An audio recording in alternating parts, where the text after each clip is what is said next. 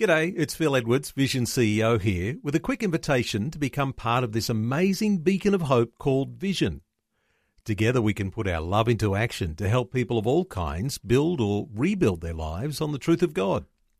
Please consider the part you can play during our upcoming Visionathon appeal, remembering that it's your support that makes Vision possible, including this podcast. This podcast is made available by Vision Christian Media, thanks to the generosity of our supporters. Your donation today means great podcasts like this remain available to help people look to God daily. Please make your donation today at vision.org.au. I started thinking, what if we're wrong about Jesus? Well, that'd be devastating. What if the Jesus of our perception is not the Jesus of the Bible?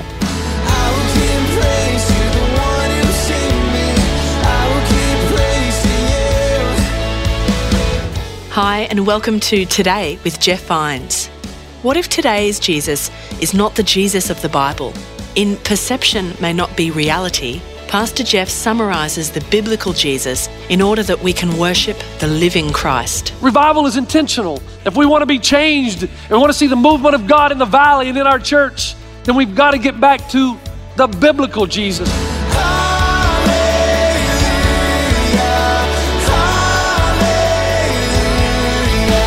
This is Today with Jeff Vines. If you have a Bible with you, turn over to Matthew chapter 8, verse 18. We'll get there momentarily.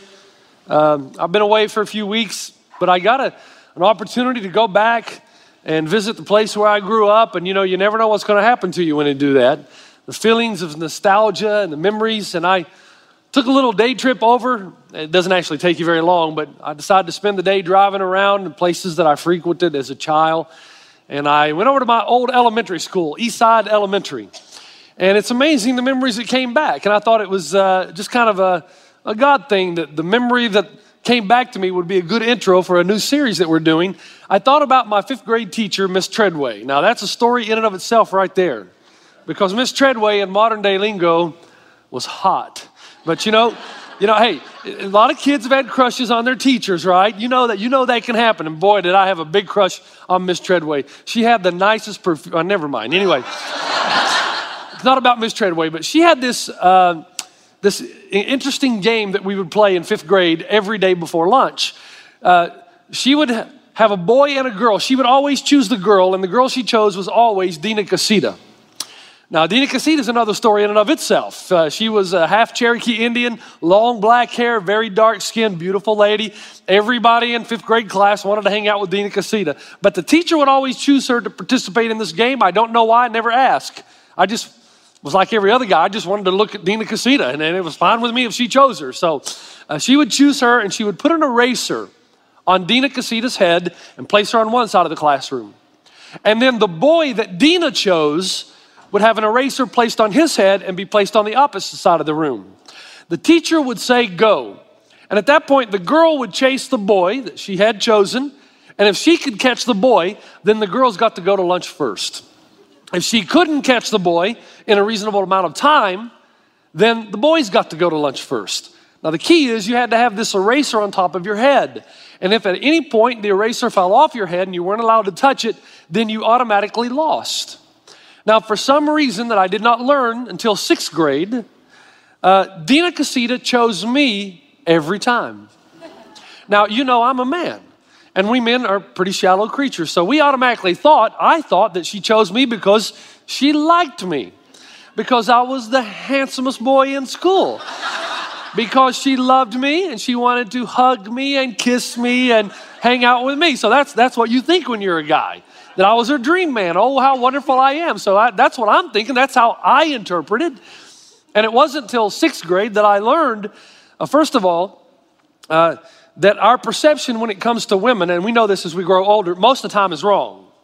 And most men spend their entire lives trying to figure out the woman they married, right? That's true, guys. It is true. And that's never going to happen. Let me tell you, rest assured, it's never going to happen. So it's okay. Just accept it and make your peace with it. And so, uh, I learned in sixth grade that Dina was not choosing me because of all these wonderful reasons I had concocted in my mind. She chose me because I was easy to beat. because when you're in fifth grade as a woman, you're not thinking about romance, you're thinking about taking the world back from the men the way it should have been in the beginning. You see? You see? And so Dina Casita chose me because she knew she could win and the women could go to lunch and she would be a hero and she would lead the charge. Well, let me tell you, when I found that out, I was mad. I was mad because I was letting her catch me. that, that's my story and I'm sticking to it. And so when I found out that it was all about because I was easy to beat, I broke it off with Dina Casita. Now, in her mind, there was nothing to break off because there was no romance, but in my mind, I put an end to it right then and there.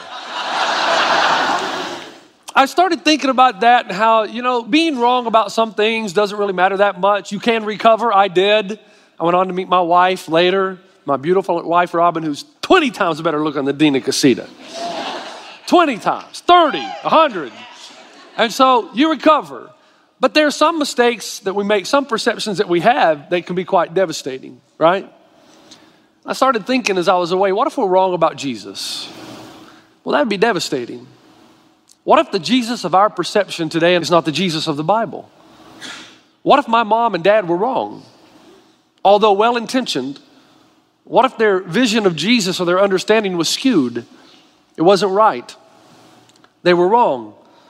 That our understanding of Jesus today in America, what, what if it was in, simply inaccurate? I mean, the effects would be devastating, right? Because if you think about it in America, in our history, our perception of Jesus changes about every 10 years. The Jesus of today is not the Jesus of the 70s. And the Jesus of the 70s is not the Jesus of the 20s. And the Jesus of the 20s in America is not the Jesus of the late 1800s in our country. And in some cases, they're direct opposites. So, how, how do we know that our perception of Jesus corresponds with what is real? Now, let me just give you a few examples on the screen. Just recently, today, Clifford Davis has the buttoned up Jesus the CEO. Jesus today is a visionary, a salesman, a leadership. And if you go down to Barnes and Noble, you're going to find literally tens and tens of books that talk about Jesus and his business principles. Jesus as the great CEO, Jesus as the great visionary to accomplish what you need to accomplish in life. If you move back a little bit, in the 19th century, Currier and Ives came out with a print, The Feminine Jesus, where Jesus is a sweet spirited, soft mannered, kind, and gentle soul, like a mother who loves all her children and requires nothing from them. Jesus is kind of like a big old savior that he wants you to come and sit on his lap and he'd tell you a bedtime story. 1920, Eugene Oliver came out with Christ the Yogi. This is a Jesus who is in touch with the energy of the universe, an example of meditation in the metaphysical world. And then in 1977, Ralph Kozak came up with the laughing Jesus. I remember this. This was deep contrast to the medieval man of sorrows. This is a Jesus who lightens up a little bit, who's not so serious all the time, who loves to party and have a good time. And then you think about it today, I asked Patrick Gorley to create a stage for us and some mannequins that would picture the modern Jesus. So we have Jesus the butler over here. That's the modern America. That's the American Jesus today. He's like a waiter or a waitress. He comes over and says, What do you want? We give him our order and then we tell him to go away and let us get back with our life. Or he's like a business CEO, give us great principles. Or he's like SoCal Jesus with a surfboard. We're just hanging out with Jesus. He's our buddy. Let's go surfing. Let's hang out. We want to chill with the Messiah. and he's our buddy buddy. But man, this could be serious. I mean, what is he really like? And just because we think he's like that in America, does that mean that's what he's really like? Now, I want to give you two examples in the Bible of two guys who came to Jesus and they had it all wrong. And I want you to notice Jesus wasn't that sensitive with them. It's pretty straightforward. In Matthew chapter 8, 18, when Jesus saw the crowd around him, he gave orders to cross to the other side of the lake. And then a teacher of the law, now some translations will say scribe, came to him and said, Teacher, I will follow you wherever you go. And Jesus replied, Foxes have holes and birds of the air have nests, but the Son of Man has no place to lay his head. Now I look at that and I thought, wow, Jesus, you're kind of being hard on this guy. He says, I like your teaching, Jesus. I like your words about the abundant life. You teach with great authority, and those miracles you do, they're pretty awesome. I want to tell you that I'm coming to you today, Jesus, I'll follow you anywhere you lead. And Jesus says, Look, pal, birds of the air have nests, foxes, they have holes. I got no place to sleep. I don't have an address. You, you understand that? Why is Jesus so harsh? Well, in the first century, when you had scribes, they were notorious for hooking up and attaching themselves to a rabbi who would come on the scene, picking up their tent and all their possessions and bringing them with them and traveling with the rabbi until they had received everything they think they can get from the rabbi and then going and moving on to the next rabbi. It's Jesus' way of saying, no, no, no. If you're going to follow me, if you sign on the bottom line, I want you to know what that means. You leave all that stuff behind. You're coming and roughing it like everybody else, and you're not moving to another rabbi. Once you come to me, that's it. I'm your rabbi for the rest of your life. He just wants to make sure he understands what he's getting involved in if you really want to follow me. The second guy comes and he says, Lord, first let me go and bury my father. But Jesus told him, Follow me and let the dead bury their own dead. Now that seems cruel to me, doesn't it? He says, Jesus, I like your authority. I like your miracles. I like the power with which you speak. I like the abundant living. I like the life you've come to bring. I tell you what, let me go and bury my dad and I'll come and then I'm yours. Jesus says, No, you come now. Let the dead bury the dead. What does he mean? Well, let me go and bury my father is a first century colloquialism that means this let me first go and work with my father until I gain my inheritance and build the family business. And then when I've gotten all my money and resources and goods, then I'll come and I'll follow you, Jesus. And you know what Jesus says? No, you won't. You come now or don't come at all.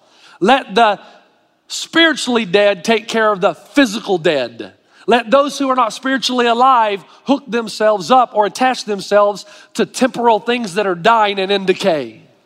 Jesus says, if you're going to follow me, you're going to come now and it's going to be for eternity. This is Today with Jeff Vines. The message, Perception May Not Be Reality, is about knowing the true Jesus of the Bible, the Saviour of the world. Let's continue with Pastor Jeff. Now, I think this is an important question to ask because here, here's why we stop and pause and do this series is because I've said this before, and I hope you believe it, that we want revival around here. We want this to be a place where when you come, people getting saved every weekend. We want our ministry that's happening here and across the globe where people are getting saved, where people are having their lives changed. We want revival to where people are getting healed on a weekend. They're being cured of their addictions. The power of the Holy Spirit is moving among this body. He is hovering over this place. And as you look at that, you know that's always connected with revival. And revival is always connected with a return to the truth of the identity, the power, and the workings and doings of Jesus Christ. So if we miss it and we let Jesus become the American Jesus, revival will never come. Revival is intentional. If we want to be changed and we want to see the movement of God in the valley and in our church, then we've got to get back to the biblical Jesus, and I want to start the series by giving you three statements that summarize the Jesus according to the Bible. Not the American Jesus, but the biblical Jesus there in your bulletin. Here's the first one Jesus is the Savior of the world. Simple review. I won't spend time, much time here, but I want you to follow me. When I was a little boy, we lived out in a community called Valley Forge. Now, this is before we went to Eastside. In Valley Forge, we could walk to and from school. Now, this is not one of those stories where I say, yeah, we walked to and from school. It was uphill both ways, barefoot in the snow. That's not one of those stories. This is a story about we walked to school, to and from school, about a mile and a half away, and my mom always told us, stay to the path, stay on the road, and you'll be fine. Whatever you do, and I remember her saying this, do not be tempted to cut through the farmer's land. Don't do that. Always stay to the road and everything will be fine. Course, as soon as you tell a little boy that, what's he going to do? Take a shortcut through the farmer's field. Especially one day, I'd stayed a little bit too long on the playground playing basketball with my mates. And I knew that I was in trouble, that I wasn't going to make it home on time. And if you're too late, then mom comes looking for you, and that's never good because she ultimately takes you to dad. And so I'm late and I know I got to get home. And so I've got this opportunity. I know if I can cut through the farmer's field, I'll be okay. And I cut through the farmer's field. And it wasn't about halfway through the field until I realized why mom told me not to cut through the field. The noise I heard, I'd heard many times before, especially when we'd be picking blackberries. It's the stomping and the snorting of a bull. Now, I was only eight years old. If you've ever been chased by a bull, well, if you haven't, you'll never know what I'm talking about right now. But I'm asking you to bear with me. This bull starts to chase me. Now I turn around, I look at the bull. First of all, he's just standing still and he's just stomping and snorting. He's angry. I'm in his territory. And I start to kind of do the odds around, try to figure it out in my mind mathematically. What's the shortest distance? How can I get out of this field? And I often wonder is the bull doing the same thing? You never know. But I turn and I, I notice that the best way out is to go forward. Now, I also believe that if I can start running now, I'll at least get a head start on the bull. But the problem with that is this as soon as you start running, what happens? The bull also starts running. And so I decided to run. And as I'm running, I'm telling you, the weeds are getting higher. It's harder to run. I'm running as fast as I can. And I'm thinking, why did I do this? My mom loves me. She's like God. She makes her law not arbitrarily, but it's motivated out of love and compassion for me. I should have obeyed her. I wouldn't be in this position, but I'm lost. I'm not found my way. I'm in big trouble and I'm only eight and I'm going to die and the bull's gonna spear me right up against the wall. And I'm running and I'm running and I'm running. I get to the other side and I notice the wall on this side is bigger than the wall I climbed. It's five feet high and there's no way I'm gonna get over it. I'm running, I'm running. My whole life, which didn't take very long, is flashing before my eyes.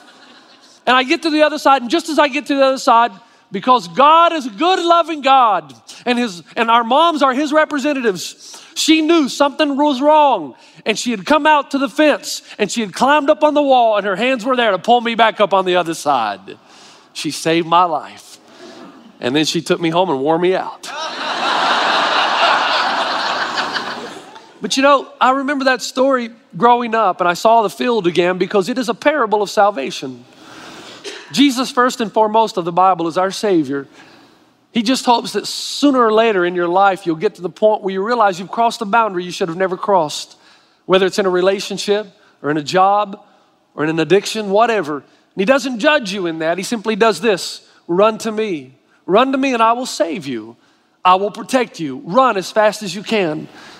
And first and foremost, before we go on, the Jesus of the Bible is the Jesus who's a Savior.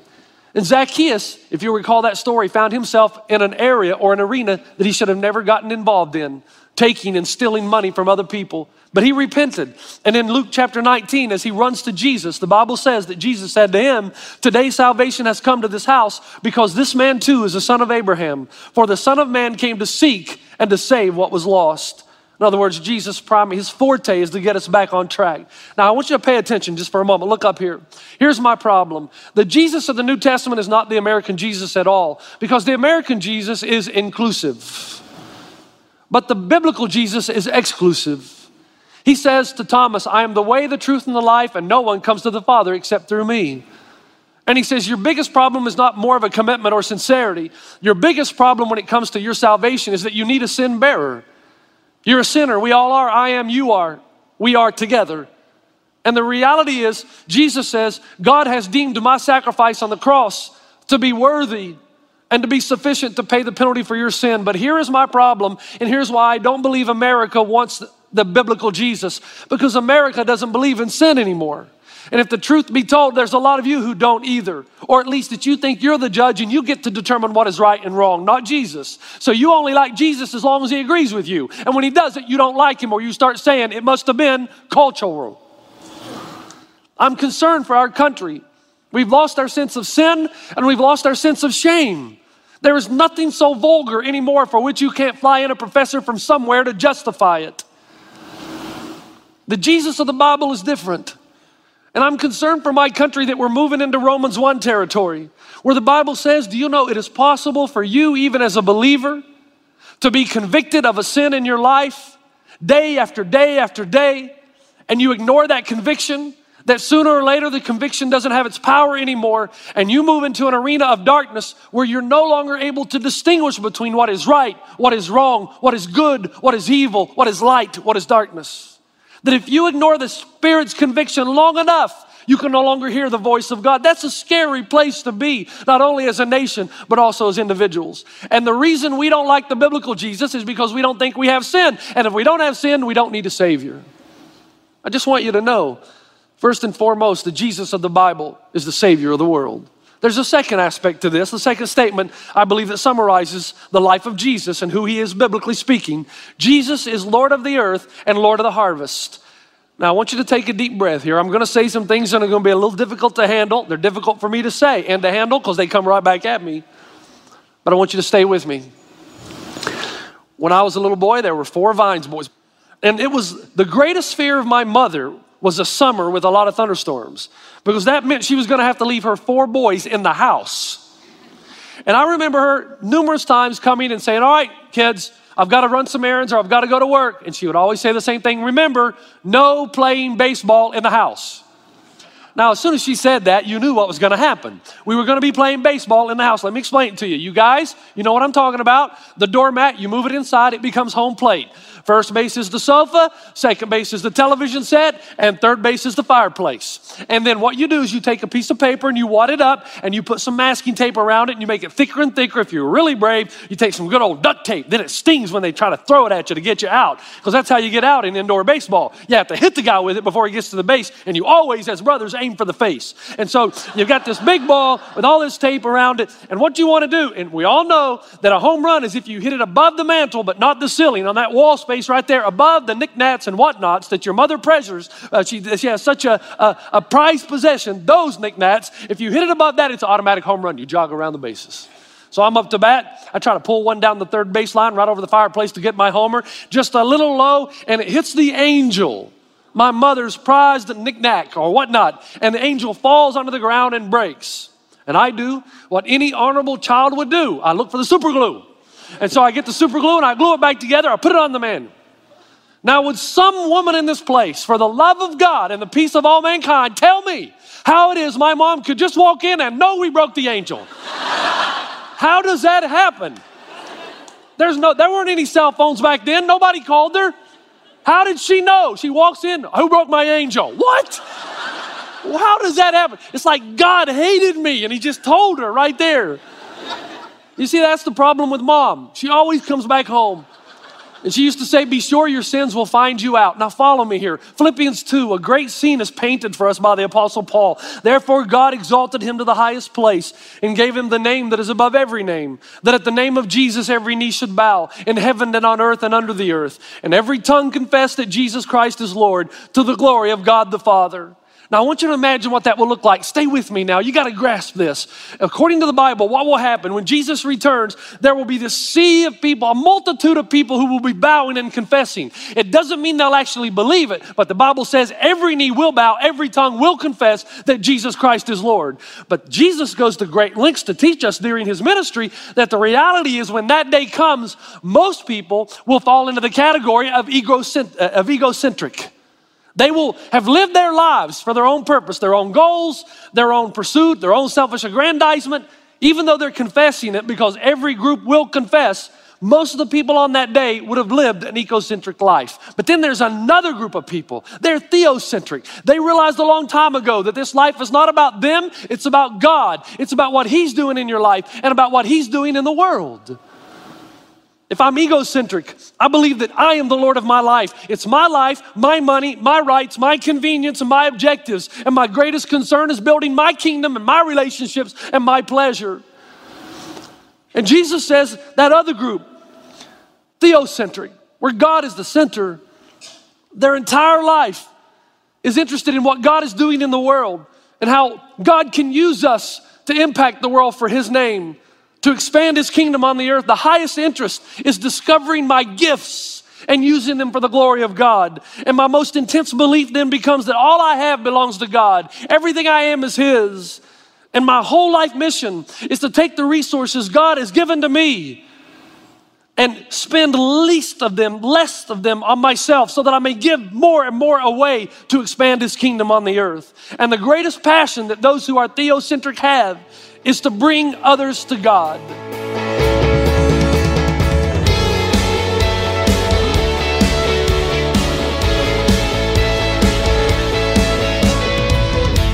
Thank you for joining us on Today with Jeff Vines. That's all we have time for today, but next time, Pastor Jeff will continue with some defining statements about the biblical Jesus in Perception May Not Be Reality. But the Bible says the day will come when he's had enough. I am tired of the evil in this world propagated by the devil and his followers. I'm going to put an end to it all once and for all. And Jesus, the peaceful lamb, becomes the wrathful lamb.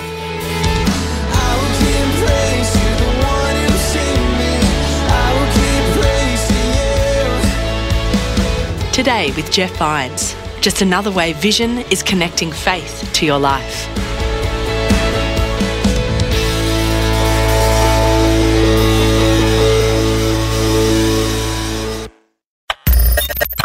For taking time to listen to this audio on demand from Vision Christian Media. To find out more about us, go to vision.org.au.